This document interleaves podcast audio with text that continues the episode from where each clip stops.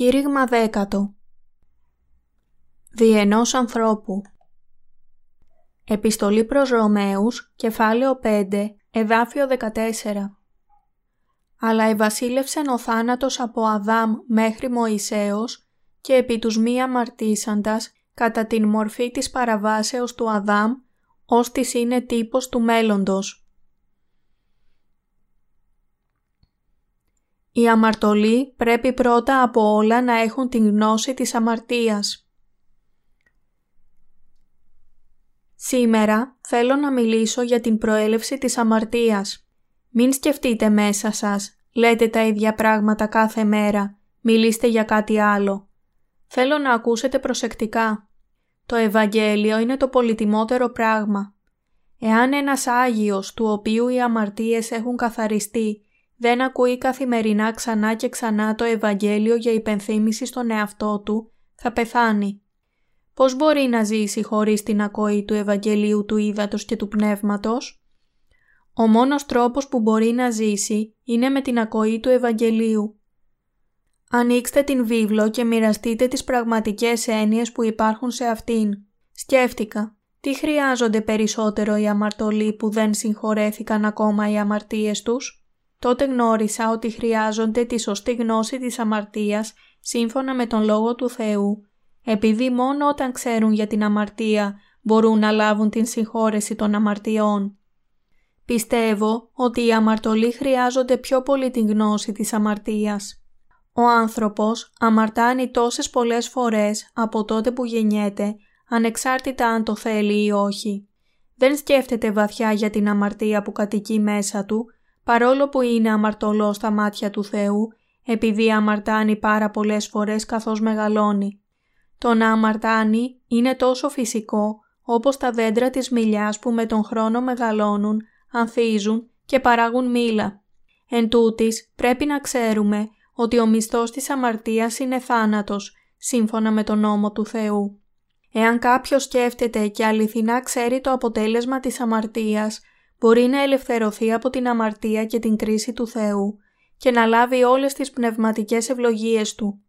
Έτσι, αυτό που χρειάζεται ένας αμαρτωλός είναι να μάθει για την αμαρτία και το αποτέλεσμά της και να μάθει την αλήθεια της άφεσης των αμαρτιών που έδωσε ο Θεός. Πώς μπήκε στον κόσμο η αμαρτία; Γιατί αμαρτάνει ο άνθρωπος, γιατί αμαρτάνω εγώ. Η βίβλος μιλάει για αυτό στην επιστολή προς Ρωμαίους, κεφάλαιο 5, εδάφιο 12, λέγοντας «Δια τούτο, καθώς δι' ενός ανθρώπου η αμαρτία εισήλθεν εις τον κόσμον και δια της αμαρτίας ο θάνατος, και ούτω διήλθεν ο θάνατος εις πάντας ανθρώπους, επειδή πάντες ήμαρτον. Τι μπήκε στον κόσμο μέσω της αμαρτίας; Ο θάνατος. Οι άνθρωποι νομίζουν ότι ο θάνατος είναι μόνο αυτός της σάρκας. Εν τούτης, ο θάνατος εδώ συνεπάγεται την έννοια του πνευματικού αποχωρισμού από τον Θεό. Επίσης, μαζί με τον θάνατο της σάρκας, υπονοεί τον άδη και την κρίση του Θεού. Το χωρίο της επιστολής προς Ρωμαίους, κεφάλαιο 5, εδάφιο 12, μας δείχνει πόσοι άνθρωποι έγιναν αμαρτωλοί. Η βίβλος λέει «Δια τούτο, καθώς δι' ενός ανθρώπου η αμαρτία εισήλθεν εις τον κόσμον και δια της αμαρτίας ο θάνατος και ούτω διήλθεν ο θάνατος εις πάντας ανθρώπους επειδή πάντες ήμαρτον. Ο λόγος του Θεού είναι αλήθεια. Η αμαρτία μπήκε στον κόσμο μέσω ενός ανθρώπου και μέσω της αμαρτίας μπήκε στον κόσμο ο θάνατος. Γεννηθήκαμε ως απόγονοι του Αδάμ. Έχουμε λοιπόν ή δεν έχουμε αμαρτία ως απόγονοι του Αδάμ; Ναι, Έχουμε αμαρτία. Είμαστε γεννημένοι αμαρτωλοί. Ναι, επειδή είμαστε απόγονοι του Αδάμ που είναι ο πρόγονός μας.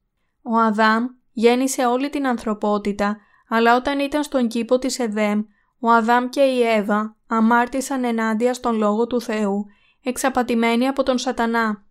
Ο Θεός τους είπε να μην φάνε τον καρπό από το δέντρο της γνώσης του καλού και του κακού, αλλά μάλλον να έχουν αιώνια ζωή τρώγοντας τον καρπό από το δέντρο της ζωής.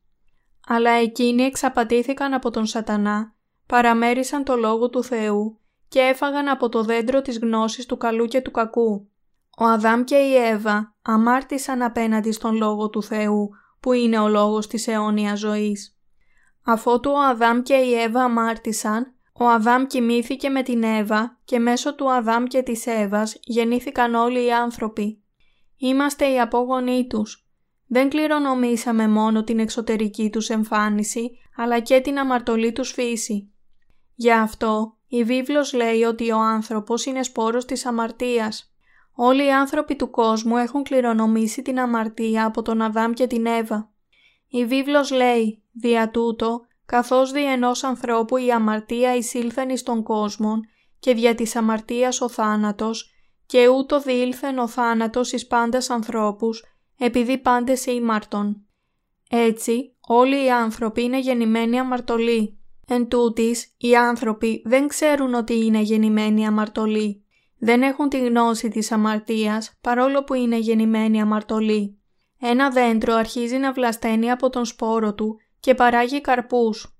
Αλλά οι άνθρωποι νομίζουν ότι είναι παράξενο για αυτούς το ότι αμαρτάνουν επειδή δεν ξέρουν ότι είναι γεννημένοι ως σπόροι αμαρτίας. Είναι το ίδιο σαν μία μιλιά να σκεφτόταν.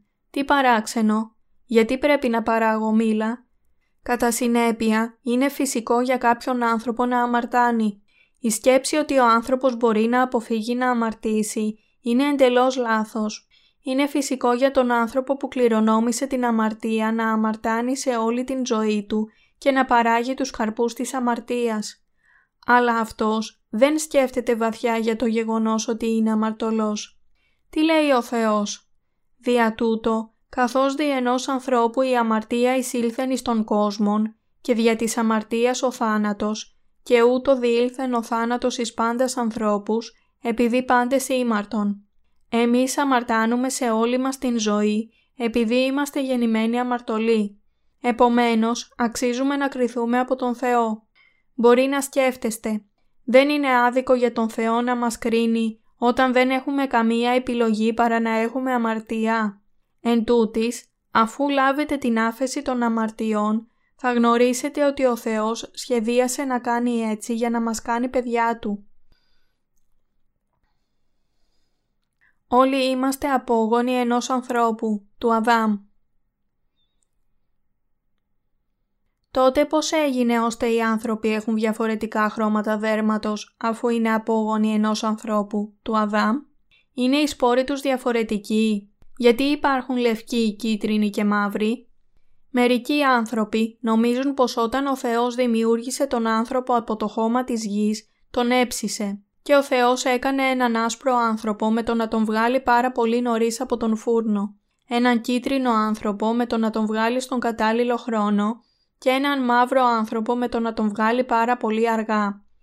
Μπορεί και εσείς επίσης να αναρωτιέστε γιατί υπάρχουν μαύροι, άσπροι και κίτρινοι φυλοί αφού η αμαρτία δόθηκε σε όλους τους ανθρώπους μέσω ενός ανθρώπου. Η βίβλος λέει σαφώς ότι ο Θεός στην αρχή έκανε τον Αδάμ τότε που δημιούργησε τους ουρανούς και την γη. Αδάμ σημαίνει άνθρωπος. Ο Θεός δημιούργησε έναν άνθρωπο. Γιατί υπάρχουν διαφορετικές φυλές στον κόσμο αφού ο Θεός δημιούργησε έναν άνθρωπο, τον Αδάμ, και όλοι οι λαοί του κόσμου γεννήθηκαν μέσω αυτού; Αν ίσως ρωτάμε γιατί, να λοιπόν η απάντηση. Οι επιστήμονες λένε ότι υπάρχει μια χρωστική ουσία που ονομάζεται μελανίνη που βγαίνει από το δέρμα για να το προστατεύει από τα ηλιακά εγκάβματα. Όταν η γη κινείται γύρω από τον ήλιο, εκείνοι που ζουν σε περιοχές με πολύ ηλιακό φως γίνονται μαύροι, ενώ εκείνοι που ζουν σε περιοχές με λιγότερο ηλιακό φως γίνονται άσπροι και εκείνοι που ζουν σε περιοχές που έχουν αρκετό ηλιακό φως γίνονται κίτρινοι. Ωστόσο, ο πρόγονός μας εξακολουθεί να είναι ένας άνθρωπος, ο Αδάμ. Οι επιστήμονες ανακοίνωσαν ότι η μελανίνη βγαίνει αυτόματα από το δέρμα και το προστατεύει από τα ηλιακά εγκάβματα. Έτσι, μπόρεσα να καταλάβω αυτό το θέμα. Ήξερα ότι οι άνθρωποι ήταν απόγονοι του Αδάμ, αλλά δεν ήξερα για την μελανίνη. Όχι μόνο έχουμε κληρονομήσει την σάρκα, αλλά και την αμαρτία επίσης επειδή είμαστε απόγονοι ενός ανθρώπου, του Αδάμ. Ξέρετε την αμαρτία; Ερευνήστε εάν οι άνθρωποι είναι αμαρτωλοί ή όχι από την γέννησή τους σε αυτόν τον κόσμο. Ούτω παν δένδρον καλών κάμνει καλούς καρπούς. Το δε σαπρών δένδρον κάμνει κακούς καρπούς. Δεν δύναται δένδρον καλών να κάμνει καρπούς κακούς. Ουδέ δένδρον σαπρών να κάμνει καρπούς καλούς. Ματθαίος, κεφάλαιο 7, εδάφια 17 έως 18. Ο Θεός λέει ότι οι ψευδοπροφήτες παράγουν μόνο ψεύτικα φρούτα και δεν μπορούν ποτέ να παράγουν καλούς καρπούς. Στην αρχή είμαστε κακά δένδρα επειδή είμαστε γεννημένοι αμαρτωλοί. Γι' αυτό δεν μπορούμε παρά να παράγουμε κακούς καρπούς. Αφού είμαστε γεννημένοι ως κακά δέντρα. Έχουμε κληρονομήσει την αμαρτία μέσω ενός ανθρώπου. Αν συγκριθούμε με τα δέντρα, είμαστε κακά δέντρα. Ο άνθρωπος που γεννήθηκε αμαρτωλός, παρόλο που θέλει να ζήσει μια καλή ζωή και προσπαθεί να μην αμαρτάνει, δεν μπορεί παρά να διαπράττει αμαρτίες, ακριβώς όπως ένα κακό δέντρο δεν μπορεί να παράγει καλούς καρπούς. Το καταλαβαίνετε; Οι άνθρωποι θέλουν πραγματικά να ζήσουν ευγενικές, πράες και ενάρετες ζωές. Εν τούτης, εκείνος που δεν έχει την άφεση της αμαρτίας και γεννήθηκε αμαρτωλός, δεν μπορεί να ζήσει μία δίκαιη ζωή. Δεν μπορεί να είναι καλός ακόμη και με ατελείωτες προσπάθειες. Μερικοί αλκοολικοί προσπαθούν να μην πιούν τόσο πολύ, αλλά στο τέλος υποφέρουν από τον αλκοολισμό και εγκαταλείπονται από τις οικογένειές τους στα νοσοκομεία. Μία μέρα παρακολουθούσα στην τηλεόραση ένα πρόγραμμα με τίτλο «Θέλω να μάθω». Ένας άντρας κλείστηκε σε ένα νοσοκομείο ψυχοπαθών για 13 χρόνια. Όταν ένας δημοσιογράφος τον ρώτησε για την οικογένειά του, είπε ότι παρόλο που ήταν πλήρως αποκαταστημένος αλκοολικός και ο γιατρός του βεβαίωνε την αποθεραπεία του, δεν ήρθαν να τον πάρουν στο σπίτι. Από τον δημοσιογράφο έμαθε ότι η οικογένειά του εμπόδισε την αναχώρησή του από το νοσοκομείο, δωροδοκώντας τον γιατρό του. Ήταν σοκαρισμένος. Η οικογένειά του τον εγκατάλειψε επειδή κουράστηκαν από αυτόν. Ο δημοσιογράφος είπε ότι οι ασθενείς στο νοσοκομείο δεν μπορούσαν να μην πίνουν παρά την θέλησή τους και για πολύ καιρό έπιναν πολύ επειδή κανένας δεν μπορούσε να ταιριάξει μαζί τους. Γιατί δεν μπορεί ένας άνθρωπος να ελέγξει πόσο πίνει; Ξέρει ότι δεν είναι καλό για την υγεία του και προσπαθεί να σταματήσει, όμως πίνει ξανά και ξανά. Αυτό οφείλεται στο ότι είναι ήδη αλκοολικός. Όμως η αρχική αιτία για αυτό είναι ότι το μυαλό του είναι πάντα κενό. Πίνει επειδή αισθάνεται άδεια την καρδιά του. Κάποιος αισθάνεται πάντα πόνο και είναι ανίκανος να είναι καλός επειδή έχει αμαρτία. Έτσι γίνεται απεσιόδοξος και πίνει ξανά. Μπορεί να σκέφτεται «Δεν ξέρω γιατί το κάνω.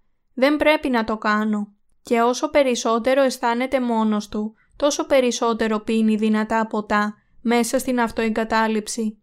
Ο άνθρωπος δεν μπορεί να εγκαταλείψει το ποτό όσο σκληρά κι αν προσπαθεί να μην πιει. Έτσι αισθάνεται απογοητευμένος και πίνει περισσότερο και τελικά εγκαταλείπεται σε ένα άσυλο. Η ομιλία και η συμπεριφορά του ανθρώπου είναι μόνο εκφράσεις της εσωτερικής του φύσης. Ο άνθρωπος γεννιέται αμαρτωλός και γι' αυτό δεν μπορεί παρά να αμαρτάνει σε όλη του την ζωή, ανεξάρτητα από την θέλησή του, όπως ακριβώς μία μιλιά βλαστάνει, ανθίζει και παράγει μήλα επειδή κληρονόμησε τα κατάλληλα γονίδια. Οι άνθρωποι θέλουν να είναι καλοί, αλλά όσοι δεν έχουν την άφεση των αμαρτιών δεν μπορούν να είναι καλοί, επειδή δεν έχουν τη δυνατότητα να είναι καλοί. Νομίζουν ότι οι αμαρτίες τους δεν είναι σοβαρές. Έτσι προσπαθούν να κρύβονται και σοβαρεύονται μόνο όταν αποκαλύπτονται οι αμαρτίες τους. Είναι φυσικό, ενστικτόδες και αναμενόμενο για τον αμαρτωλό να αμαρτάνει επειδή είναι γεννημένο σαν μία μάζα αμαρτίας και αυτό το κληρονομεί από την φύση. Είναι απόλυτα φυσικό για κάποιον άνθρωπο να αμαρτάνει επειδή είναι γεννημένος με τα γονίδια της αμαρτίας, όπως ακριβώς είναι φυσικό για τα φυτά της αχλαβιάς να παράγουν αχλάδια και για μία σικιά να παράγει σίκα.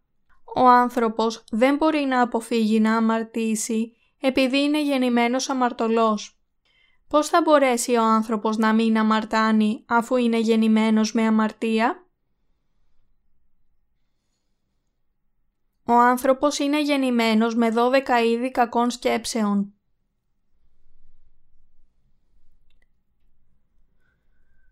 Ο Ιησούς είπε στο κεφάλαιο 7 του Ευαγγελίου κατά Μάρκον ότι ο άνθρωπος είναι γεννημένος με 12 είδη κακού. Δηλαδή, μοιχεία, πορνεία, φόνο, κλοπή, επιθυμία, διαφθορά, εξαπάτηση, ασέλγεια, πονηρό μάτι, βλασφημία, υπερηφάνεια και αφροσύνη. Είμαστε γεννημένοι με την επιθυμία να κλέβουμε. Η σκέψη της κλοπής συμπεριλαμβάνεται στην κληρονομικότητα της αμαρτίας. Κλέβεται. Ο καθένας κλέβει. Εάν δεν κλέβει, είναι επειδή υπάρχουν άνθρωποι που τον βλέπουν. Εν τούτης, όταν δεν υπάρχει κανένας γύρω του και υπάρξει κάτι που τον βάζει σε πειρασμό, η αμαρτία της κλοπής εκδηλώνεται και τον κάνει να διαπράξει αμαρτία κλέβοντάς το. Γι' αυτό οι άνθρωποι έχουν καταρτήσει κάποιο σύστημα ηθικής και κανόνες που πρέπει να τηρούνται. Οι άνθρωποι έχουν καταρτήσει τους δικούς τους κανόνες που δείχνουν ότι δεν είναι σωστό να κάνει ζημιά στους άλλους. Οι κανόνες χρειάζονται όταν πολλοί άνθρωποι ζουν μαζί σε μια κοινωνία. Πρέπει να ζούμε σύμφωνα με τους κοινωνικούς κανόνες. Εν τούτης, όταν είμαστε μόνοι, κλέβουμε αποφεύγοντας το βλέμμα του άλλου. Δεν υπάρχει κανένας που δεν κλέβει. Όλοι κλέβουν. Πριν από πολύ καιρό, σε μία σύναξη αναζωπήρωσης, ζήτησα από το ακροατήριο να σηκώσουν τα χέρια τους εάν δεν έχουν αμαρτήσει ποτέ στη ζωή τους. Μία γιαγιά σήκωσε το χέρι της λέγοντας «Εγώ δεν έχω κλέψει ποτέ τίποτε». Έτσι, τη ρώτησα εάν είχε πάρει ποτέ κάτι από το δρόμο πηγαίνοντας στο σπίτι της. Τότε ταράχτηκε από την απροσδόκητη ερώτηση και απάντησε λέγοντας «Μία φορά καθώς πήγαινα στο σπίτι μου, είδα μία κολοκύθα. Σκέφτηκα ότι θα ήταν νόστιμη και έτσι κοίταξα γύρω και είδα ότι κανένας δεν ήταν εκεί. Την έκοψα, την έκρυψα στα ρούχα μου και στο σπίτι την μαγείρεψα μαζί με φασόλια και την έφαγα. Δεν ήξερε ωστόσο ότι έπραξε την αμαρτία της κλοπής. Εν τούτης, ο Θεός λέει ότι είναι αμαρτία να πάρεις χωρίς άδεια κάτι που ανήκει σε άλλον. Στο νόμο του Μωυσή ο Θεός διατάζει «Μην κλέψεις». Κάθε ένας έχει την εμπειρία της κλοπής. Ο άνθρωπος είναι καλός στον φόνο και στην κλοπή όποτε έχει την δυνατότητα. Κλέβει ζώα από τα σπίτια των άλλων όπως κουνέλια και κοτόπουλα. Αυτό είναι κλοπή. Αλλά δεν έχει ακόμα συνείδηση της αμαρτίας παρόλο που σκοτώνει και κλέβει. Είναι φυσικό για αυτόν που ενεργεί έτσι, επειδή κληρονόμησε την αμαρτία από τότε που γεννήθηκε.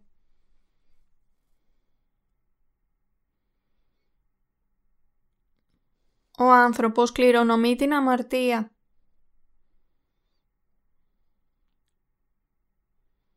Ο άνθρωπος επίσης κληρονομεί από τους γονείς του την αμαρτία της μοιχείας είναι γεννημένος με την σφοδρή επιθυμία να διαπράξει μοιχεία. Είναι απόλυτα βέβαιο ότι θα διαπράξει μοιχεία αν δεν υπάρχουν άνθρωποι γύρω. Στους ανθρώπους αρέσουν τα σκοτεινά μέρη, όπως οι καφετέριες και τα μπαρ. Είναι πολύ δημοφιλής τόποι στους αμαρτωλούς. Γιατί; Επειδή είναι κατάλληλα για να εκδηλώσουν την κληρονομικότητα της αμαρτίας. Ακόμη και καλοί κύριοι συχνάζουν σε αυτά τα μέρη είναι καλοί πατέρες στο σπίτι και άτομα ανώτερων κοινωνικών τάξεων, αλλά πηγαίνουν σε σκοτεινά μέρη που είναι γεμάτα αμαρτία. Πηγαίνουν εκεί όπου μπορούν να εκδηλώσουν την αμαρτωλή φύση τους και να παράγουν τους αμαρτωλούς τις καρπούς. Συναντιόνται σε εκείνα τα μέρη και σύντομα μόλις πιούν ένα ποτήρι αλκοόλ γίνονται σαν παλιοί καλοί φίλοι. Δένονται μεταξύ τους και συναντιούνται ο ένας με τον άλλον επειδή έχουν τις ίδιες αμαρτωλές τάσεις. Το έχετε και εσείς αυτό; Εγώ το έχω. Το ίδιο και εγώ. Είστε φίλος μου. Ποια είναι η ηλικία σας; Η ηλικία δεν παίζει ρόλο. Χάρηκα που σας συνάντησα. Όποτε συναντούν άλλους αμαρτωλούς, οι άνθρωποι εκδηλώνουν τις έμφυτες αμαρτίες τους ο ένας τον άλλον, επειδή είναι γεννημένοι στον κόσμο με αμαρτωλές ιδιότητες. Είναι φυσικό για αυτούς να αμαρτάνουν. Γιατί; Επειδή έχουν αμαρτία στις καρδιές τους και γεννήθηκαν να είναι έτσι από την φύση.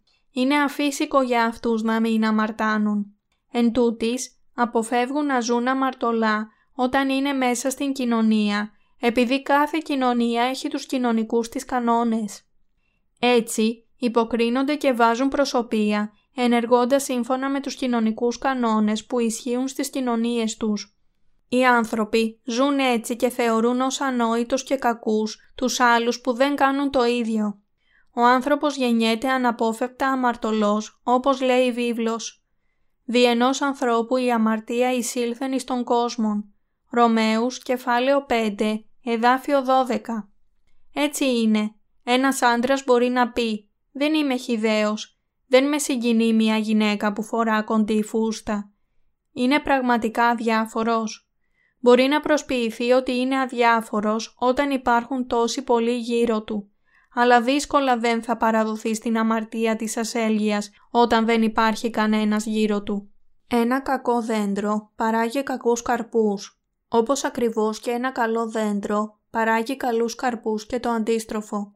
Ο άνθρωπος πρέπει να ξέρει ότι είναι αμαρτωλός. Εάν κάποιος ξέρει τις αμαρτίες του, μπορεί να σωθεί μέσω του Ιησού. Αλλά θα κρυθεί από τον Θεό και θα πάει στον Άδη αν προσποιείται ότι δεν αμαρτάνει και προσπαθεί να κρύψει τις αμαρτίες του χωρίς καν να τις ξέρει. Οι άνθρωποι γεννιούνται αμαρτωλοί. Γι' αυτό είναι σαν αλλοιόμενα δέντρα που από την γέννησή τους παράγουν αμαρτωλούς καρπούς. Επομένως, εκείνοι που από τα παιδικά τους χρόνια αναπτύσσουν την αμαρτωλή τους φύση, είναι καλοί στην αμαρτία σε όλη τους την ζωή. Όσοι δεν αναπτύξουν την αμαρτωλή τους φύση, αρχίζουν να παράγουν τους κακούς καρπούς, έστω και στο λικόφος της ζωής τους. Υπήρξε μία μοναχή στην πόλη Νταεγό, στην Κορέα. Όταν έγινε χριστιανή στα νιάτα της, υποσχέθηκε ότι θα μείνει ελεύθερη σε όλη της την ζωή για να υπηρετήσει τον Κύριο ως μοναχή. Όταν έγινε όμως 60 ετών, ανέρεσε την υπόσχεσή της και παντρεύτηκε με έναν χείρο. Ανέπτυξε την αμαρτωλή της φύση πολύ αργά. Ανέπτυξε την κληρονομικότητα της μοιχείας αργά. Οι περισσότεροι άνθρωποι συνήθως αναπτύσσουν την αμαρτωλή τους φύση από τα παιδικά τους χρόνια. Αυτές τις μέρες οι νέοι άνθρωποι τείνουν να αναπτύξουν την αμαρτωλή τους φύση από τα παιδικά τους χρόνια. Αισθάνονται ένα χάσμα γενναιών ανάμεσα σε αυτούς και την παλαιότερη γενιά. Λένε πως είναι η γενιά Χ αλλά εμείς έχουμε μάθει από τον Λόγο του Θεού ότι είμαστε γεννημένοι αμαρτωλοί και είμαστε όντα που δεν μπορούμε παρά να συνεχίσουμε να αμαρτάνουμε σε όλη μας τη ζωή. Το αναγνωρίζετε αυτό; Ο νόμος της λέπρας Δεύτερον, ο Θεός λέει «Δια τούτο, καθώς δι' ενός ανθρώπου η αμαρτία εισήλθεν εις τον κόσμο και δια της αμαρτίας ο θάνατος, και ούτω διήλθεν ο θάνατος εις πάντας ανθρώπους, επειδή πάντες ήμαρτον. Ρωμαίους, κεφάλαιο 5, εδάφιο 12. Η αμαρτία κάνει τον άνθρωπο να κριθεί από τον Θεό. Έτσι, ο αμαρτωλός πρέπει να γνωρίζει τον εαυτό του και να έχει την άφεση των αμαρτιών. Πώς μπορεί να γνωρίζει τον εαυτό του; Πώς μπορούν όλες οι αμαρτίες του να συγχωρεθούν στα μάτια του Θεού; Ο Θεός δίδαξε στον Μωυσή και τον Ααρών πώς να εξετάζουν τη λέπρα στο κεφάλαιο 13 του Λεβιτικού. Στην εποχή της Παλαιάς Διαθήκης υπήρχαν πολλοί λεπροί. Δεν ξέρω πολλά για την λέπρα, αλλά είδα πολλούς λεπρούς όταν ήμουν νέος. Επίσης, ένας από τους φίλους μου μολύνθηκε από την λέπρα. Ο Θεός είπε στον Μωυσή και τον Ααρών να εξετάζουν την λέπρα και να απομονώνουν τους λεπρούς έξω από το στρατόπεδο του Ισραήλ. Ο Θεός τους δίδαξε πώς να εξετάζουν κάθε έναν από τους λεπρούς.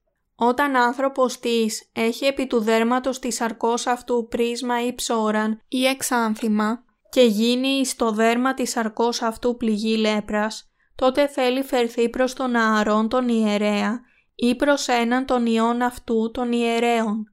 Λεβιτικό, κεφάλαιο 13, Εδάφιο 2. Όταν αφού τον εξέταζε, ο ιερέας έκρινε ότι έχει μία δερματική νόσο, τον απομόνωνε για επτά ημέρες. Κατόπιν, μετά από τις επτά ημέρες, ο ιερέας εξέταζε πάλι το δέρμα. Αν η πληγή δεν απλωνόταν στο δέρμα, ο ιερέας τον έκρινε καθαρό λέγοντας είσαι καθαρός. Μπορείς να ζήσεις σε αυτό το στρατόπεδο. Εάν η διόγκωση στο δέρμα ήταν άσπρη και το χρώμα της τρίχας άλλαζε σε λευκό και όταν υπήρχε ένα σημείο γυμνή σάρκα στην διόγκωση, αυτό ήταν λέπρα και τότε ο ιερέας θα έπρεπε να τον κρίνει ως ακάθαρτο. Στο Λεβιτικόν, κεφάλαιο 13, εδάφια 9 έως 11 λέει «Όταν η πληγή της λέπρας είναι εις άνθρωπον, τότε θέλει φερθεί προς τον ιερέα και θέλει θεωρήσει ο ιερεύς και ιδού, εάν το πρίσμα είναι λευκόνι στο δέρμα και μετέβαλε την τρίχα εις λευκήν και ευρίσκεται κρέα ζώνη στο πρίσμα, είναι λέπρα παλαιά εις το δέρμα της αρκός αυτού και θέλει κρίνει αυτόν ο ιερεύς ακάθαρτον. Δεν θέλει κλείσει αυτόν, διότι είναι ακάθαρτος. Ο ιερέας τον απομόνωνε από το στρατόπεδο του Ισραήλ. Συμβαίνει το ίδιο πράγμα στην χώρα μας. Στην Κορέα υπάρχουν απομονωμένα χωριά για τους λεπρούς, όπως το Flower Village ή το νησί Sorok Island. Πριν από πολύ καιρό, καθώς πήγαινα στο σπίτι μου με το αυτοκίνητο, η σύζυγός μου ζήτησε να δούμε το Flower Village, επειδή συνέβη να δει την σχετική πινακίδα σε ένα δρόμο ταχείας κυκλοφορίας. Τότε σκέφτηκα, δεν ξέρεις τι είναι το Flower Village.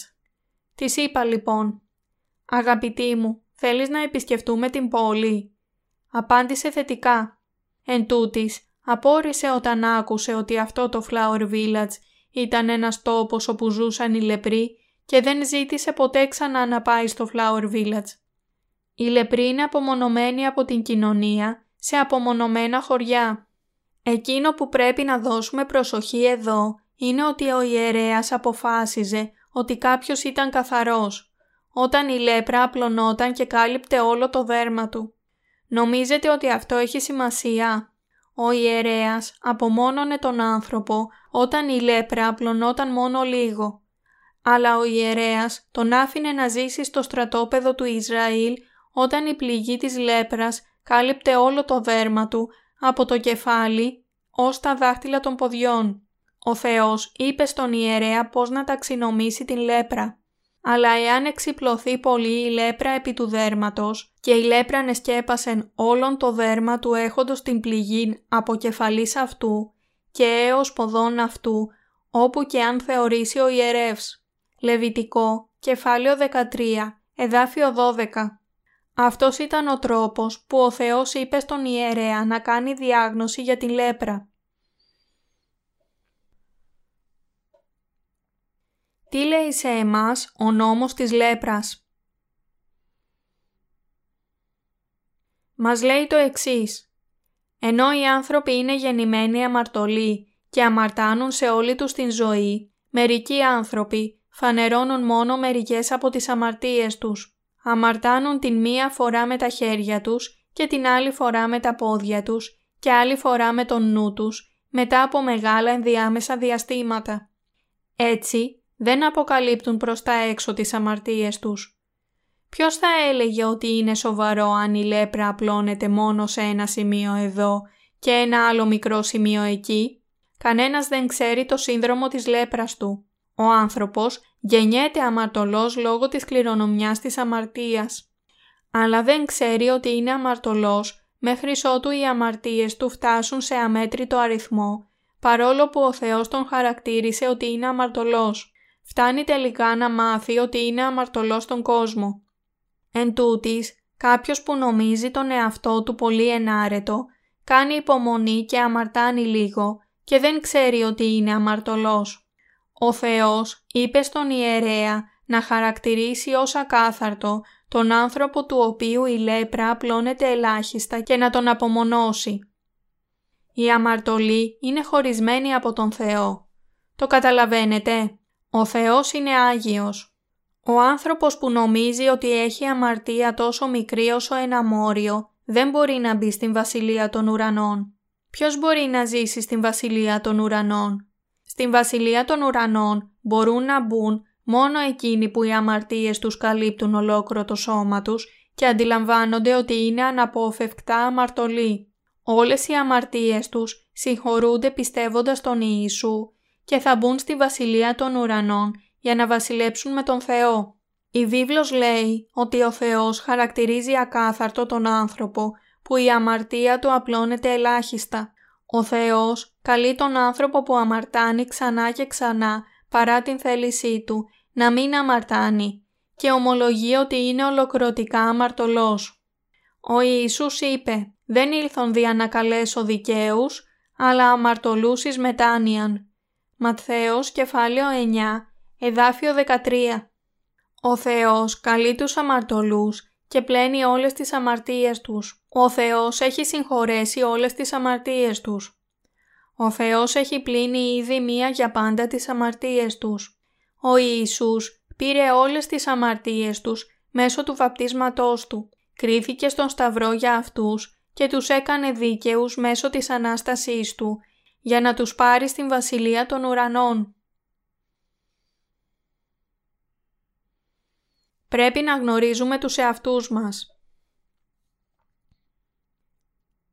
Πρέπει να ξέρουμε αν είμαστε ολοκληρωτικά αμαρτωλοί ή λίγο αμαρτωλοί. Ο Θεός χαρακτηρίζει κάποιον ακάθαρτο όταν η λέπρα απλώνεται πάνω σε όλο το δέρμα του σώματος.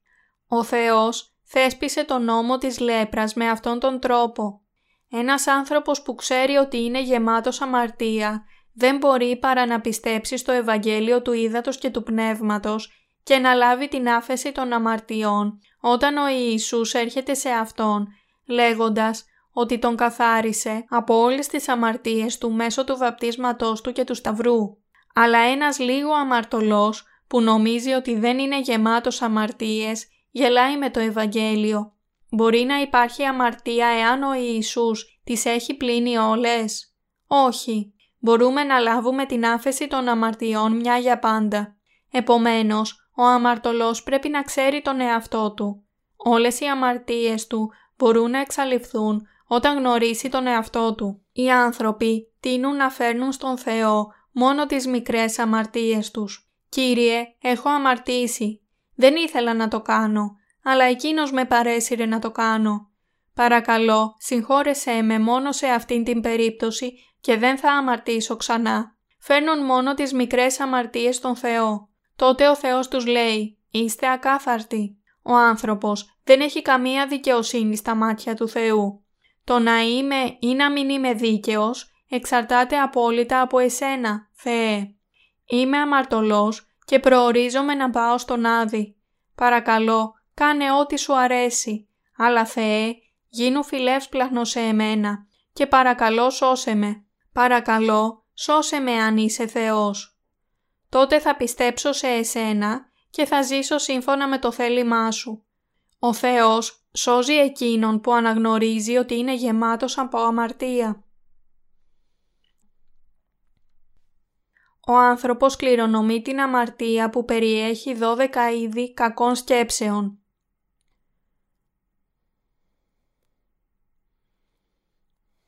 Ρίξτε μια ματιά στο καταμάρκον, κεφάλαιο 7, εδάφια 20 23. Το εξερχόμενο εκ του ανθρώπου, εκείνο μολύνει των άνθρωπων, διότι έσωθεν εκ της καρδίας των ανθρώπων εξέρχονται οι διαλογισμοί οι κακοί, μοιχείε, πορνίε, φόνοι, κλοπέ, πλεονεξίε, πονηρίε, δόλος, ασέλγεια, βλέμμα πονηρών, πλασφημία, υπερηφάνεια, αφροσύνη. Πάντα τα αυτά τα πονηρά έσωθεν εξέρχονται και μολύνουσι των άνθρωπων. Από μέσα από την καρδιά του ανθρώπου προέρχονται οι κακές σκέψεις. Ο άνθρωπος κληρονομεί την αμαρτία με την γέννησή του. Το καταλαβαίνετε; Έχει κακές σκέψεις σε όλη την διάρκεια της ζωής. Δεν υπάρχει τρόπος να ελευθερωθεί εάν δεν συγχωρεθούν όλες οι αμαρτίες του μια για πάντα. Ο άνθρωπος γεννιέται με αυτά τα 12 είδη κακών σκέψεων μοιχείες, πορνίες, φόνοι, κλοπές, επιθυμία, διαφθορά, εξαπάτηση, ασέλγεια, πονηρό μάτι, βλασφημία, υπερηφάνεια και αφροσύνη. Έτσι, δεν μπορεί παρά να συνεχίσει να αμαρτάνει σε όλη του την ζωή. Ο άνθρωπος που δεν συγχωρούνται οι αμαρτίες του, ζει αμαρτωλά ακόμα και όταν δεν θέλει να ζει έτσι. Όλα τα πράγματα του ανθρώπου, όπως οι σκέψεις και οι συμπεριφορές του, είναι αμαρτωλά στα μάτια του Θεού. Είναι υποκριτικό για κάποιον αμαρτωλό να κάνει ότι είναι καλός. Μόνο προσποιείται ότι είναι ενάρετος. Προσπαθεί να εξαπατήσει τον Θεό. Ο άνθρωπος που είναι γεννημένος αμαρτωλός πρέπει να γνωρίσει τον εαυτό του για να σωθεί. Εν τούτης, εάν δεν γνωρίζει τον εαυτό του ότι είναι αμαρτωλός, αισθάνεται λύπη κάθε φορά που αμαρτάνει και λέει «Ω, γιατί κάνω αυτά τα πράγματα» εξαπατά μόνος του τον εαυτό του. Ο άνθρωπος έχει κακές σκέψεις. Μπορεί να σκεφτεί «Γιατί κάνω κακές σκέψεις» Όχι, δεν πρέπει να έχω τέτοιες σκέψεις. Γιατί σκέφτομαι ακάθαρτα πράγματα; Ο δάσκαλος μου είπε να κάνω το καλό. Σκέφτεται έτσι επειδή δεν ξέρει γιατί κάνει ορισμένα πράγματα. Αισθάνεται στενοχώρια που κλέβει και πράττει μοιχεία επειδή δεν ξέρει ότι κληρονόμησε την αμαρτία. Η φόνη, οι μοιχείες, οι πονηρίες, η διαφθορά, η εξαπάτηση, η ασέλγεια, το πονηρό μάτι, η βλασφημία, η υπερηφάνεια και η αφροσύνη του βγαίνουν από μέσα του διαρκώς και ξανά. Έτσι, μισεί τον εαυτό του και φτάνει να ντρέπεται χωρίς να ξέρει το γιατί. Είμαστε μάζες αμαρτίας και παράγουμε 12 είδη κακών καρπών σε όλη την ζωή μας. Επειδή είμαστε γεννημένοι αμαρτωλοί που κληρονόμησαν την αμαρτία από τον κοινό μας πρόγονο Αδάμ. Μακάρι είναι εκείνοι που ξέρουν ότι είναι αμαρτωλοί. Ο άνθρωπος ψάχνει τον Ιησού, τον Σωτήρα, που τον σώζει από όλες τις αμαρτίες του, όταν ξέρει ότι είναι αναξιόπιστος αμαρτωλός. Αυτός είναι ο μόνος τρόπος για να ευλογηθείς από τον Θεό. Εν τούτης, ο άνθρωπος δεν επιδιώκει τον Σωτήρα, αν πρώτα δεν γνωρίσει τον εαυτό του. Ο άνθρωπος που ξέρει τον εαυτό του φτάνει να απαρνηθεί τον εαυτό του, εγκαταλείπει τις προσπάθειές του, σταματάει να εξαρτάται από τους ανθρώπους. Επιζητά τον Ιησού Χριστό που είναι Θεός, ο σωτήρας και προφήτης και συγχωρείται χάρη στον Ιησού Χριστό. Οι αμαρτωλοί χρειάζεται να γνωρίσουν τους εαυτούς τους, επειδή εκείνοι που γνωρίζουν τον εαυτό τους μπορούν να ευλογηθούν ενώπιον του Θεού. Εκείνος που δεν γνωρίζει τον εαυτό του δεν μπορεί να ευλογηθεί. Γι' αυτό οι αμαρτωλοί πρέπει να γνωρίσουν τον εαυτό τους όπως είναι. Το καταλαβαίνετε; Έχετε ποτέ κάνει κακά πράγματα πριν δεχθείτε την άφεση των αμαρτιών; Αν ναι, ξέρετε γιατί. Κάνατε κακά πράγματα αντίθετα από τη θέλησή σας επειδή κληρονομήσατε αμαρτία. Καθώς δι' ενός ανθρώπου η αμαρτία εισήλθεν εις τον κόσμο και δια της αμαρτίας ο θάνατος. Ο θάνατος είναι αναπόφευκτος τους ανθρώπους επειδή έχουν αμαρτία. Ο άνθρωπος πρέπει να εξητήσει τον Ιησού και να τον συναντήσει για να ελευθερωθεί από την αμαρτία, ώστε να μπορούν να καθαριστούν οι αμαρτίες του. Ύστερα μπορεί να έχει αιώνια ζωή. Θέλετε να ελευθερωθείτε από όλες τις αμαρτίες σας. Αλλά ευασίλευσε ο θάνατος από Αδάμ μέχρι Μωυσέως και επί τους μη αμαρτήσαντας, κατά την μορφή της παραβάσεως του Αδάμ, ως της είναι τύπος του μέλλοντος. Πλην δεν είναι καθώς το αμάρτημα, ούτω και το χάρισμα. Διότι αν δια το αμάρτημα του ενός απέθανον οι πολλοί, πολύ περισσότερον η χάρις του Θεού και η δωρεά δια της χάριτος του ενός ανθρώπου Ιησού Χριστού, επερίσευσεν εις τους πολλούς. Και η δωρεά δεν είναι καθώς η διενός αμαρτήσαντος γενομένη κατάκρισης, διότι η κρίσης εκ του ενός έγινε εις κατάκριση των πολλών, το δε χάρισμα εκ πολλών αμαρτημάτων έγινε εις δικαιοσύνην, διότι αν και δια το αμάρτημα του ενός ο θάνατος ευασίλευσε δια του ενός, πολύ περισσότερον, οι λαμβάνοντες την αυθονία της χάριτος και της δωρεάς της δικαιοσύνης, θέλουσι βασιλεύσει εν ζωή δια του ενός Ιησού Χριστού. Καθώς λοιπόν δι' ενός αμαρτήματος ήλθε κατάκρισης εις πάντας ανθρώπους, ούτω και δια μίας δικαιοσύνης ήλθεν εις πάντας ανθρώπους δικαίωσης εις ζωήν διότι καθώς δια της παρακοής του ενός ανθρώπου οι πολλοί κατεστάθησαν αμαρτωλοί, ούτω και δια της υπακοής του ενός οι πολλοί θέλουσι κατασταθεί δίκαιοι. Παρισήλθε δε ο νόμος δια να περισσεύσει το αμάρτημα, και όπου επερίσευσεν η αμαρτία, υπέρ επερίσευσεν η χάρις. Ήνα, καθώς ευασίλευσεν η αμαρτία δια του θανάτου, ούτω και η χάρις βασιλεύσει δια της δικαιοσύνης η ζωή αιώνιον δια Ιησού Χριστού του Κυρίου ημών. Ρωμαίους, κεφάλαιο 5, εδάφια 14 έως 21.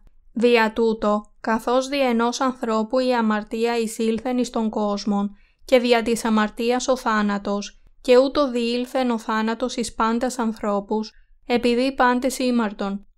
Ρωμαίους, κεφάλαιο 5, εδάφιο 12. Ποιος είναι εδώ αυτός ο ένας άνθρωπος; Είναι ο Αδάμ. Και η Εύα επίσης βγήκε από τον έναν άνθρωπο, τον Αδάμ. Για αυτό η βίβλος λέει «δι' ενός ανθρώπου». Ο Θεός έκανε στην αρχή έναν άνθρωπο και μέσω αυτού του ενός ανθρώπου μπήκε στον κόσμο η αμαρτία. Από την δική μας άποψη υπήρχαν δύο πρόσωπα στον κήπο της Εδέμ, αλλά στην πραγματικότητα υπήρξε ένας άνθρωπος στα μάτια του Θεού. Όλες οι ανθρώπινες φυλές έχουν εξαπλωθεί από αυτόν τον έναν άνθρωπο, τον Αδάμ. Η φράση «Δι' ενός ανθρώπου η αμαρτία εισήλθεν εις τον κόσμο» σημαίνει ότι όλοι οι απόγονοι του Αδάμ έγιναν αμαρτωλοί επειδή είχε αμαρτήσει ο Αδάμ. Ο θάνατος πέρασε σε όλη την ανθρωπότητα επειδή όλοι έχουν αμαρτήσει. Ο θάνατος επιβλήθηκε ως ποινή σε όλους τους ανθρώπους λόγω της αμαρτίας.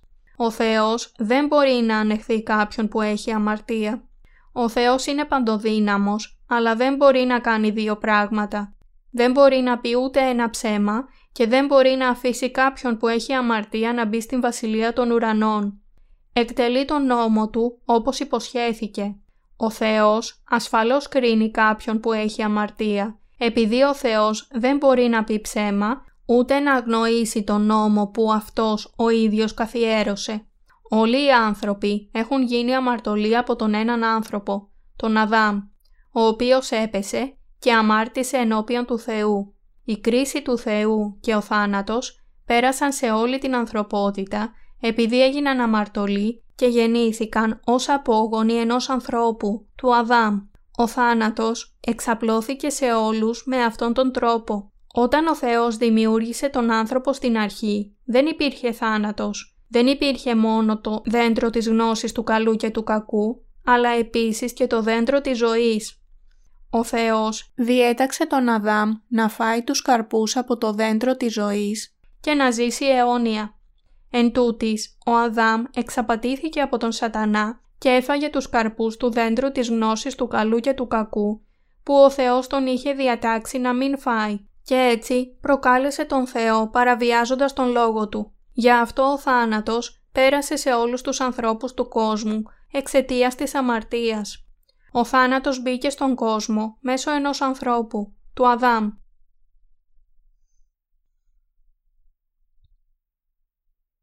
Γιατί έδωσε ο Θεός τον νόμο στον άνθρωπο; Εάν η αμαρτία δεν είχε μπει στον κόσμο μέσω του Αδάμ, ο θάνατος δεν θα μπορούσε να περάσει σε όλους τους ανθρώπους. Γιατί πεθαίνει ο άνθρωπος; Πεθαίνει λόγω της αμαρτίας. Η αμαρτία μπήκε στον κόσμο μέσω ενός ανθρώπου και έτσι ο θάνατος πέρασε σε όλους τους ανθρώπους. Μέχρι τον νόμο η αμαρτία ήταν μέσα στον κόσμο, αλλά οι άνθρωποι δεν είχαν την γνώση της αμαρτίας έως ότου υπήρξε ο νόμος. Ο νόμος του Θεού ήρθε σε όλους τους ανθρώπους μέσω του Μωυσή. Ακόμα και στην εποχή του Αδάμ και του Νόε υπήρχε αμαρτία, αλλά ο Θεός δεν είχε θεσπίσει τον νόμο πριν από την εποχή του Μωυσή. Εν τούτης, η βίβλος λέει ότι υπήρχε αμαρτία στις καρδιές όλων των ανθρώπων που έζησαν τότε. Ρίξτε μία ματιά στην επιστολή προς Ρωμαίους, κεφάλαιο 5, εδάφιο 13. Διότι μέχρι του νόμου ήτο εν το κόσμο η αμαρτία. Η αμαρτία όμως δεν λογίζεται όταν δεν είναι νόμος. Υπήρξε αμαρτία ακόμα και όταν δεν υπήρξε κανένας νόμος στον κόσμο. Επομένως, όλοι οι άνθρωποι πρέπει να πεθάνουν επειδή αμάρτησαν ενώπιον του Θεού. Ο Θεός τους έδωσε τον νόμο που αποτελείται από 613 είδη εντολών, οι οποίες έπρεπε να τηρηθούν απέναντί του και μεταξύ των ανθρώπων. Τι έμαθαν οι άνθρωποι μέσω του νόμου του Θεού; Τι έπαθαν οι άνθρωποι μέσω του νόμου του Θεού; Αισθάνθηκαν ότι ήταν αμαρτωλοί στα μάτια του Θεού και έμαθαν ότι είχαν αμαρτία. Οι άνθρωποι αναγνώρισαν ότι δεν μπορούσαν να τηρήσουν τον νόμο του Θεού. Έτσι έμαθαν τις αμαρτίες τους.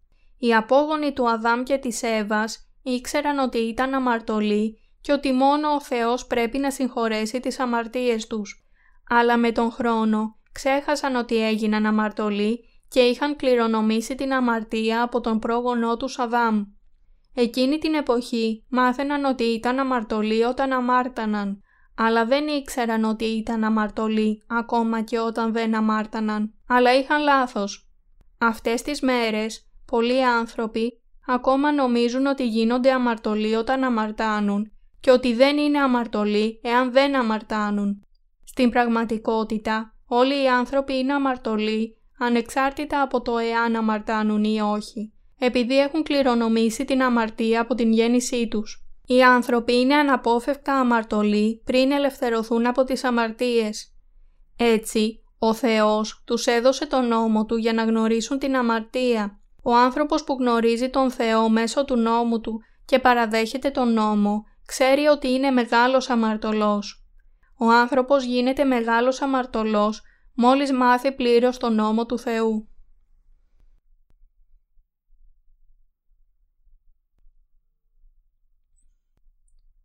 Ο θάνατος πέρασε σε όλους τους ανθρώπους μέσω ενός ανθρώπου.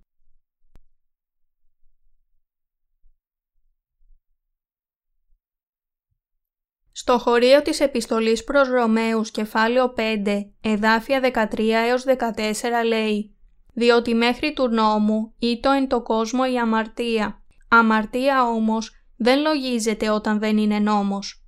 Αλλά ευασίλευσεν ο θάνατος από Αδάμ μέχρι Μωυσέως και επί τους μη αμαρτήσαντας κατά την μορφή της παραβάσεως του Αδάμ, ως της είναι τύπος του μέλλοντος. Ο Θεός λέει ότι όλοι οι άνθρωποι έγιναν αμαρτωλοί από έναν άνθρωπο και ο θάνατος διαδόθηκε σε αυτούς μέσω ενός ανθρώπου. Ο θάνατος διαδίδεται σε όλους μέσω της αμαρτίας. Ήταν εξαιτίας ενός ανθρώπου. Ποιος είναι αυτός ο άνθρωπος; Ο Αδάμ. Το ξέρουμε σχεδόν όλοι. Αλλά υπάρχουν και πολλοί άνθρωποι που δεν το ξέρουν. Ακόμα και πολλοί χριστιανοί δεν το ξέρουν. Χωρίζουν την αμαρτία στην προπατορική αμαρτία και στις πραγματικές αμαρτίες και νομίζουν ότι οι πραγματικές αμαρτίες τους μπορούν να συγχωρούνται καθημερινά μέσω των προσευχών της μετάνοιας. Δεν ξέρουν ότι ο λόγος που κρίνονται και πηγαίνουν στον Άδη είναι λόγω του Αδάμ. Οι απόγονοι του Αδάμ ανεξάρτητα από το πόσο σκληρά προσπαθούν να είναι καλοί, δεν έχουν καμία σχέση με τον Θεό εξαιτίας των αμαρτιών τους. Ο Θεός τους κρίνει όλους επειδή είναι απόγονοι του Αδάμ, όσο σκληρά και αν προσπαθήσουν να ζήσουν καλή ζωή. Θα ρηχτούν στην αιώνια φωτιά του Άδη λόγω του κοινού πρόγονού τους Αδάμ. Ο Αδάμ είναι τύπος εκείνου που επρόκειτο να έρθει.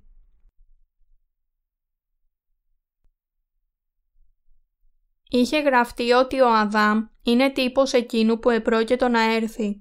Όλοι οι άνθρωποι έγιναν αμαρτωλοί και ο θάνατος ήρθε σε αυτούς μέσω ενός ανθρώπου. Όμως όλη η ανθρωπότητα γίνεται δίκαιη μέσω ενός άλλου ανθρώπου, του Ιησού Χριστού. Ακριβώς όπως όλοι οι άνθρωποι έγιναν αμαρτωλοί από έναν άνθρωπο, τον Αδάμ. Αυτός είναι ο νόμος του Θεού. Οι άνθρωποι έκαναν θρησκείες επειδή δεν ήξεραν τον νόμο του Θεού. Λένε ότι πρέπει να κάνουν καλές πράξεις για να σωθούν, αν και πιστεύουν στον Ιησού. Πόσο πλατιά διαδίδεται αυτό στον κόσμο και πόσο συχνά λένε ψέματα. Διδάσκουν τους ανθρώπους λέγοντας «Πρέπει να είστε καλοί χριστιανοί». Ωστόσο οι αμαρτίες μας δεν καθαρίζονται ποτέ από τα έργα.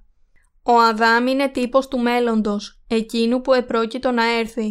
Ποιος είναι εκείνος που επρόκειτο να έρθει για να μας σώσει από τις αμαρτίες; Είναι ο Ιησούς Χριστός. Ο Ιησούς στάλθηκε στον κόσμο και σύμφωνα με τον νόμο ανέλαβε μια για πάντα τις αμαρτίες του κόσμου με το βάπτισμά του για να μας καταστήσει δίκαιους και σταυρώθηκε για να μας σώσει από την κρίση. Η αμαρτία μπήκε στον κόσμο επειδή ο σατανάς εξαπάτησε τον Αδάμ, ένα δημιούργημα η αμαρτία μπήκε στον κόσμο μέσω του Αδάμ. Εν τούτης, ο Ιησούς Χριστός, ο Σωτήρας, ο Δημιουργός και ο Βασιλιάς των Βασιλιάδων, που είναι παντοδύναμος, στάλθηκε με ομοιότητα ανθρώπου για να σώσει την ανθρωπότητα από τις αμαρτίες της μια για πάντα. Καθάρισε τις αμαρτίες του κόσμου μια για πάντα. Πήρε επάνω του τις αμαρτίες του κόσμου μια για πάντα με το βάπτισμά του και πλήρωσε την ποινή των αμαρτιών όταν σταυρώθηκε. Ο άνθρωπος λαβαίνει νέα ζωή και έχει την λύτρωση, εάν πιστεύει ότι ο Ιησούς στάλθηκε για να καθαρίσει όλες τις αμαρτίες, όσο μεγάλες και αν είναι αυτές οι αμαρτίες. Ο Θεός σχεδίασε και αποφάσισε να δημιουργήσει τους ουρανούς και τη γη για να μας κάνει παιδιά Του. Ήρθε στον κόσμο και εκπλήρωσε τέλεια την υπόσχεσή Του. Έτσι δεν έχουμε βέβαια καμία αμαρτία. Ο Θεός δεν είχε κάνει ποτέ λάθος.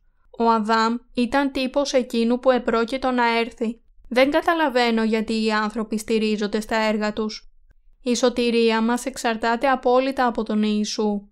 Οι άνθρωποι έγιναν αμαρτωλοί μέσω ενός ανθρώπου, του Αδάμ, και λυτρώθηκαν μέσω ενός ανθρώπου, του Ιησού.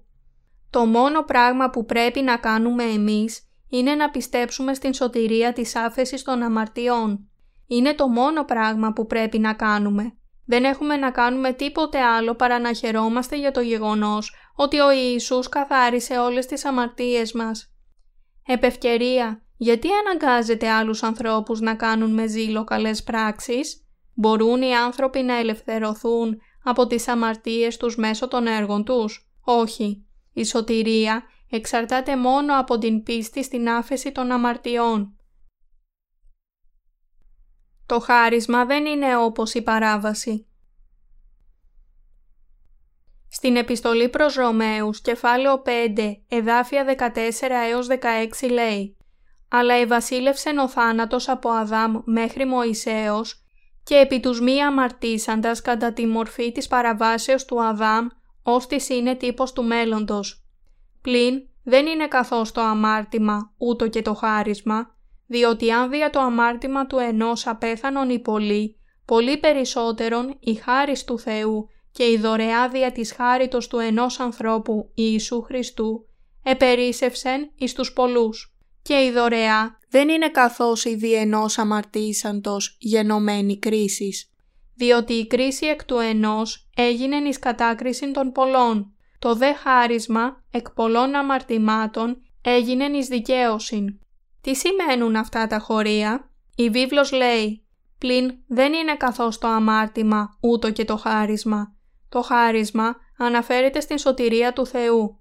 Σημαίνει ότι όλοι οι άνθρωποι που κληρονόμησαν την αμαρτία μέσω του Αδάμ προορίζονταν να πάνε στον Άδη, αλλά οι αμαρτίες τους θα μπορούσαν να συγχωρεθούν χωρίς όρους μέσω της πίστης στον Ιησού, ο οποίος καθάρισε όλες τις αμαρτίες τους. Επίσης, σημαίνει ότι ο Ιησούς καθάρισε ήδη όλες τις μελλοντικές αμαρτίες μας. Ο άνθρωπος που είναι γεννημένος ως απόγονος του Αδάμ είναι αμαρτωλός ακόμα και αν δεν αμαρτάνει. Επομένως, δεν μπορεί να αποφύγει τον Άδη ακόμα και αν δεν αμαρτάνει. Ο Ιησούς ήρθε στον κόσμο και έγινε σωτήρας μας. Το χάρισμα είναι ότι ο Ιησούς μας έδωσε την μεγάλη λύτρωση για να συγχωρέσει τις αμαρτίες που οι άνθρωποι συνεχίζουν να διαπράττουν μέχρι το τέλος του κόσμου. Επομένως, το χάρισμα του ενός ανθρώπου είναι μεγαλύτερο από την παράβαση του ενός ανθρώπου. Εάν ένας διαπράττει μία αμαρτία ενάντια στον Θεό, τότε η αμαρτία είναι αρκετά σοβαρή για να τον κάνει να κρυφεί από τον Θεό και να πάει στον Άδη. Αλλά το δώρο του Κυρίου, που καθάρισε ήδη όλες τις αμαρτίες και τις παραβάσεις μας, είναι μεγαλύτερο από την παράβαση του ενός ανθρώπου. Αυτό σημαίνει ότι η αγάπη του Ιησού και το δώρο της άφεσης των αμαρτιών είναι μεγαλύτερα από τις παραβάσεις όλων των ανθρώπων. Ο Κύριος καθάρισε όλες τις αμαρτίες του κόσμου. Η αγάπη του Ιησού, ο οποίος μας έσωσε, και το δώρο της σωτηρίας είναι πολύ μεγαλύτερα και υπερέχουν από την παράβαση που διαπράχτηκε από έναν άνθρωπο. Ο Κύριος ήδη καθάρισε τις αμαρτίες της έχθρας ενάντια στον Θεό, αν και ήμασταν εναντίον Του με την σάρκα. Τώρα ο Κύριος θέλει να πιστέψουμε ότι Εκείνος έχει ήδη καθαρίσει με μιας τις αμαρτίες του κόσμου. Αυτός είναι ο λόγος που έσωσε τους αμαρτωλούς από όλες τις αμαρτίες τους, όσο αμνός του Θεού που ανέλαβε τις αμαρτίες του κόσμου. Η θεωρία που λέει ότι οι αμαρτίες μας καθαρίζονται όταν πιστεύουμε στον Θεό και δεν καθαρίζονται όταν δεν πιστεύουμε στον Θεό δεν είναι αληθινή. Ο Θεός καθάρισε ακόμα και τις αμαρτίες των ασεβών επειδή αγαπά όλους τους ανθρώπους του κόσμου. Αλλά οι άνθρωποι δεν θέλουν να δεχτούν την αγάπη του Θεού. Κανένας δεν εξαιρείται από αυτήν την αγάπη και την σωτηρία του Θεού. Η σωτηρία του Θεού έρχεται σε όσους πιστεύουν στην αλήθεια του Ευαγγελίου που λέει ότι ο Ιησούς καθάρισε όλες τις αμαρτίες μας. Είμαστε τόσο αδύναμα όντα. Ο Θεός υπολογίζει χωρίς αμαρτία όσους πιστεύουν ότι ο Ιησούς καθάρισε όλες τις αμαρτίες. Έχουμε ακόμα πολλές αδυναμίες στην σάρκα μας, αν και συγχωρέθηκαν όλες οι αμαρτίες μας. Πολλές φορές αντιμαχόμαστε τον Θεό όταν δεν συμφωνούμε με το θέλημά Του και προσπαθούμε ακόμη και να αποτινάξουμε την δικαιοσύνη Του. Αλλά ο Θεός λέει «Σε αγάπησα και σε έσωσα. Καθάρισα ήδη τις αμαρτίες που έχεις διαπράξει ως τώρα. Ω, είναι αλήθεια, Κύριε. Ναι, καθάρισα όλες τις αμαρτίες. Σε ευχαριστώ, Κύριε, σε δοξάζω. Δεν μπορώ παρά να σε δοξάζω, επειδή με αγάπησες τόσο πολύ, ώστε καθάρισες ακόμα και την αμαρτία της άρνησης. Όσοι έγιναν αμαρτωλοί, έγιναν δίκαιοι και έγιναν δούλοι της αγάπης. Παραδόθηκαν στην αγάπη Του. Δεν μπορούν παρά να πιστεύουν στον Ιησού επειδή ο Κύριος καθάρισε την αμαρτία της άρνησής του, παρόλο που ακριβώς όπως ο Πέτρος τον αρνούνται λόγω των αδυναμιών τους. Αυτό τους κάνει να δοξάζουν τον Κύριο. Γι' αυτό ο Απόστολος Παύλος λέει ότι η σωτηρία του Θεού είναι μεγαλύτερη από την παράβαση ενός ανθρώπου. Ο Ιησούς ανέλαβε όλες τις αμαρτίες, την αρχική αμαρτία που κληρονομήθηκε και τις πραγματικές αμαρτίες που ως το τέλος του κόσμου διαπράττονται με τα έργα μας. Πόσο μεγάλη λοιπόν είναι η αγάπη του Θεού. Γι' αυτό η βίβλος λέει με σημασία «Ιδού, ο αμνός του Θεού, ο έρων την αμαρτία του κόσμου». Ιωάννης, κεφάλαιο 1, εδάφιο 29. Ο δίκαιος θα βασιλεύει στη ζωή μέσω του ενός, του Ιησού Χριστού, Οι αμαρτίες του κόσμου δεν μπορούν να συγχωρεθούν μέσω των προσευχών μετάνοιας. Οι πιστοί λαβαίνουν την σωτηρία από όλες τις αμαρτίες και γίνονται χωρίς καμία αμαρτία, επειδή ο Κύριος έχει ήδη εξαλείψει ακόμα και τις αμαρτίες που θα διαπραχθούν στο μέλλον. Το χωρίο της επιστολής προς Ρωμαίους, κεφάλαιο 5, εδάφιο 17 λέει «Διότι αν και δια το αμάρτημα του ενός, ο θάνατος ευασίλευσε δια του ενός, πολύ περισσότερον λαμβάνοντες την αυθονία της χάριτος και της δωρεάς της δικαιοσύνης, θέλουσι βασιλεύσει εν ζωή δια του ενός Ιησού Χριστού. Έχουμε ευλογηθεί με την χάρη. Ποιοι λαβαίνουν την αυθονία της χάρης και το δώρο της δικαιοσύνης, όσοι πιστεύουν στον Κύριο και οι αμαρτίες του συγχωρούνται πιστεύοντας σε Αυτόν. Δοξάζουμε τον Κύριο επειδή λάβαμε την αυθονία της χάρης της άφεσης των αμαρτιών οι λαμβάνοντες την αυθονία της χάριτος και της δωρεάς της δικαιοσύνης, θέλουσι βασιλεύσει εν ζωή δια του ενός Ιησού Χριστού. Είμαστε βασιλιάδες που βασιλεύουν στη ζωή. Μόνο οι βασιλιάδες βασιλεύουν. Βασιλεύουμε τώρα. Ποιος μπορεί να παλέψει ενάντια στους βασιλιάδες, εμείς που λαβαίνουμε την αυθονία της χάρης και το δώρο της δικαιοσύνης, βασιλεύουμε κάθε μέρα. Βασιλεύουμε σήμερα και θα βασιλεύουμε αύριο. Όποιος δείχνει ευγένεια σε εμάς τους βασιλιάδες, ευλογείται και μπορεί να γίνει βασιλιάς μαζί μας. Αλλά εκείνος που δεν πιστεύει στο Ευαγγέλιο της αλήθειας που κηρύττουν οι βασιλιάδες, θα πάει στον Άδη. Έχουν υπάρξει πολλοί βασιλιάδες που σώθηκαν στον κόσμο και έχουν υπάρξει πολλοί άνθρωποι που πήγαν στον Άδη επειδή ήταν ενάντιοι στους βασιλιάδες. Έπρεπε να είναι καλοί στους βασιλιάδες, αλλά δεν ήταν. Θα μπορούσαν και αυτοί να είναι βασιλιάδες εάν είχαν μάτια και καρδιές για την αλήθεια. Βασιλεύετε εσείς. Καυχόμαστε με εμπιστοσύνη στο ότι είμαστε βασιλιάδες στον κόσμο. Αναγγέλουμε ότι οι ασεβείς που παλεύουν ενάντια σε εμάς θα πάνε στον Άδη. Μόνο οι βασιλιάδες μπορούν να το κάνουν αυτό. Είμαστε πραγματικοί βασιλιάδες. Υπάρχει κανένας ανάμεσα στους δίκαιους που δεν βασιλεύει; Είναι ασύνετο για αυτούς να μην βασιλεύουν ως βασιλιάδες. Ένας βασιλιάς πρέπει να βασιλεύει ως βασιλιάς. Έχετε λάθος σκέψεις. Θα πάτε στον άδει εάν δεν αποδέχεστε την αλήθεια. Ένας βασιλιάς πρέπει να συμπεριφέρεται ως βασιλιάς. Ένας βασιλιάς πρέπει να είναι αξιοπρεπής και να δώσει στους αμαρτωλούς την εντολή να πιστέψουν στην αλήθεια.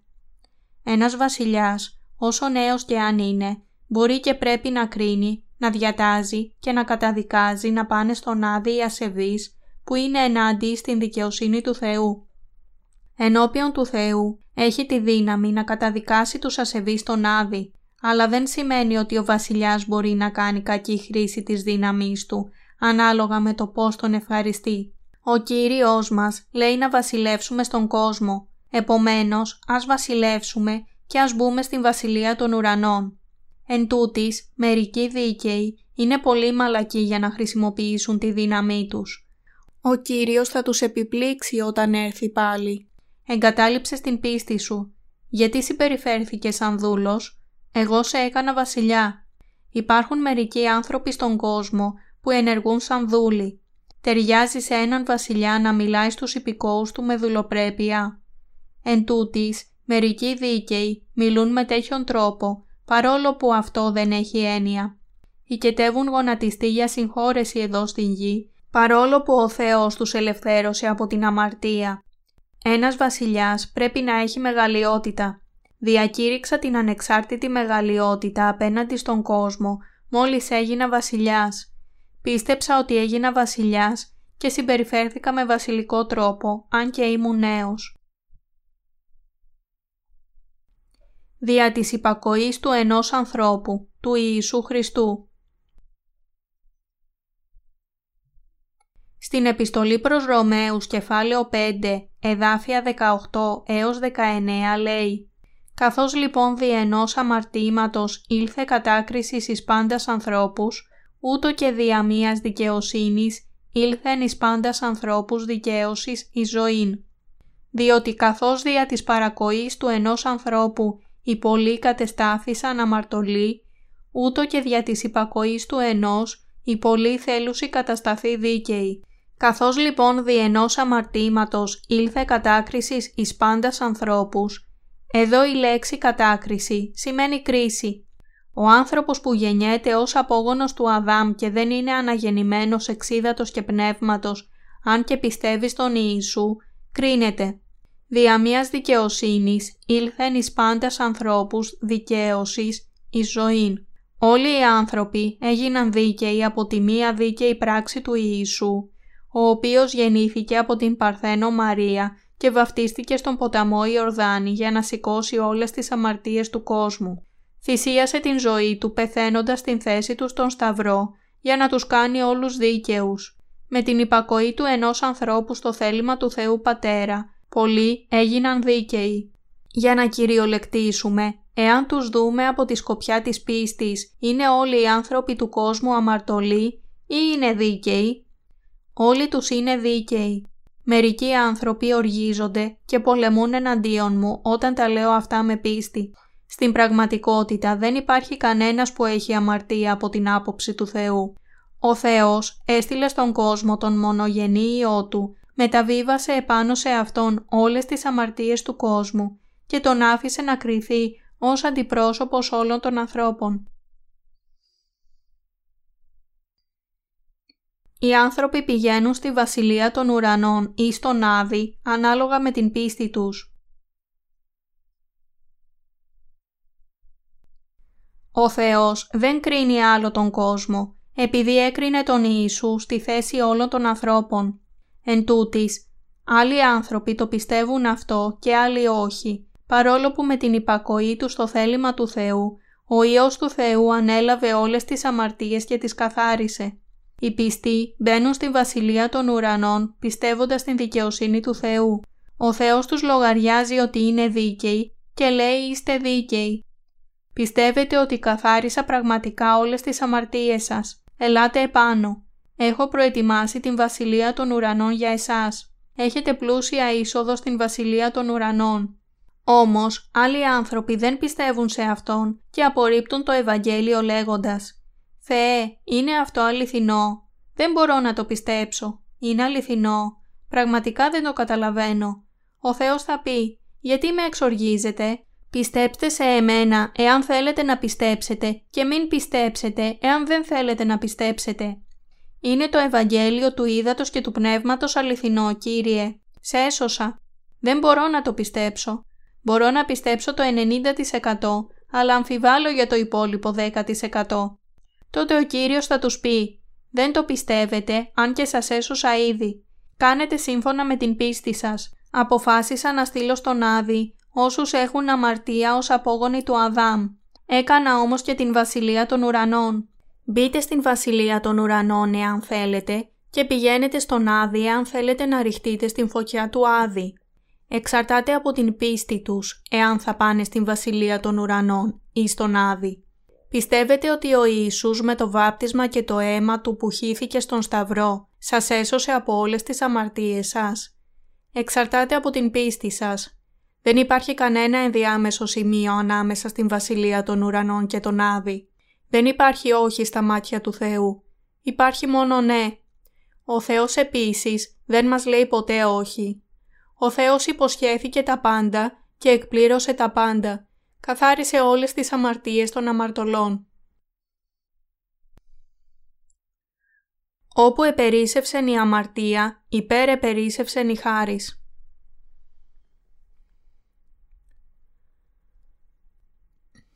Ας ρίξουμε μία ματιά στην επιστολή προς Ρωμαίους, κεφάλαιο 5, εδάφια 20 έως 21.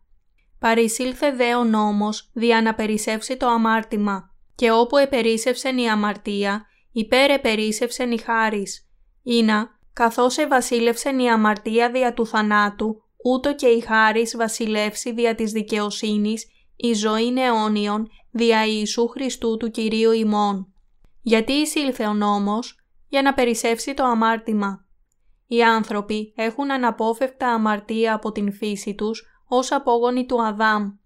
Αλλά δεν ήξεραν την αμαρτωλή τους φύση, γι' αυτό ο Θεός έδωσε στους ανθρώπους τον νόμο, για να τους δώσει τη γνώση της αμαρτίας, επειδή ο νόμος τους διατάζει τι να κάνουν και τι να μην κάνουν και πώς είναι αμαρτία το να μην υπακούν στον νόμο με τις σκέψεις και τα έργα τους.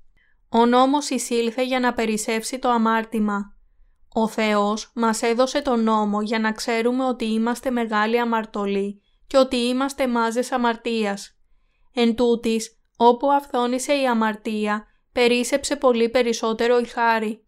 Αυτό σημαίνει ότι κάποιος που είναι γεννημένος με αμαρτία ως απόγονος του Αδάμ, αλλά νομίζει για τον εαυτό του ότι δεν είναι μεγάλος αμαρτωλός, δεν έχει τίποτε να κερδίσει από το γεγονός ότι τον έσωσε ο Ιησούς. Αντίθετα, κάποιος που σκέφτεται ότι έχει πολλές αδυναμίες και δεν μπορεί με την σάρκα να ζήσει σύμφωνα με τον Λόγο του Θεού, ευχαριστεί τον Κύριο που τον έσωσε. Το Ευαγγέλιο που λέει ότι ο Κύριος ανέλαβε όλες με μια στις αμαρτίες του κόσμου είναι ένα μεγάλο δώρο σε τέτοιους ανθρώπους. Και όπου επερίσευσεν η αμαρτία, υπέρ επερίσευσεν η χάρις. Η χάρη αυθόνησε και έτσι οι μεγάλοι αμαρτωλοί γίνονται τέλεια δίκαιοι. Οι μικροί αμαρτωλοί που νομίζουν ότι δεν είναι τόσο γεμάτοι με αμαρτία θα πάνε στον Άδη. Μόνο μεγάλοι αμαρτωλοί γίνονται τέλεια δίκαιοι. Έτσι, κάποιος που ξέρει ότι είναι μεγάλος αμαρτωλός δοξάζει πολύ την σωτηρία του Ιησού. Μεταξύ εκείνων που κηρύττουν το Ευαγγέλιο στον κόσμο υπάρχουν μερικοί καλοπροαίρετοι ιεροκήρυκες και όπου επερίσευσεν η αμαρτία, υπέρ επερίσευσεν η χάρις. Αυτό δεν σημαίνει ότι μπορούμε να αμαρτάνουμε για να περισσεύσει η χάρη πολύ περισσότερο. Ο Απόστολος Παύλος λέει στην επιστολή προς Ρωμαίους, κεφάλαιο 6, εδάφιο 1. Τι λοιπόν θέλω μεν υπή, θέλω μεν επιμένει εν τη αμαρτία δια να περισσεύσει η χάρις. Ο Παύλος εννοεί, σωζόμαστε εάν πιστεύουμε απλά στην δικαιοσύνη του Θεού. Ο Κύριος καθάρισε ήδη όλες τις αμαρτίες μας και έσωσε πλούσια τους αμαρτωλούς από όλες τις αμαρτίες τους. Δικαιωνόμαστε πιστεύοντας με την καρδιά μας. Μπορούμε να σωθούμε εάν πιστεύουμε σε αυτό που έκανε ο Κύριος. ανεξάρτητα από το πόσο κακοί είμαστε ή πόσες φορές μπορεί να έχουμε αμαρτήσει, γινόμαστε δίκαιοι πιστεύοντας την αλήθεια χωρίς τα έργα. Δικαιωνόμαστε με την πίστη. Πόσο κακές είναι οι πράξεις μας, πόσες φορές αμαρτάνουμε, πόσες ατέλειες έχουμε εάν κοίταζε τις πράξεις μας ο Θεός που είναι αναμάρτητος. Δεν μπορώ παρά να δοξάσω τον Κύριο. Στο κεφάλαιο 5, εδάφια 20 έως 21 της επιστολής προς Ρωμαίους λέει «Παρισήλθε δε ο νόμος δια να περισσεύσει το αμάρτημα και όπου επερίσευσεν η αμαρτία, υπέρ επερίσευσεν η χάρις. Ήνα, καθώς ευασίλευσεν η αμαρτία δια του θανάτου, ούτω και η χάρις βασιλεύσει δια της δικαιοσύνης η ζωή αιώνιον, δια Ιησού Χριστού του Κυρίου ημών. Ο Θεός μας έδωσε την αιώνια ζωή μέσω του Ιησού Χριστού. Η δικαιοσύνη του Κυρίου μας έκανε να βασιλεύουμε μαζί Του. Δοξάζω τον Κύριο που έσωσε άφθονα τους αμαρτωλούς από όλες τις αμαρτίες τους. Σε ευχαριστώ Κύριε.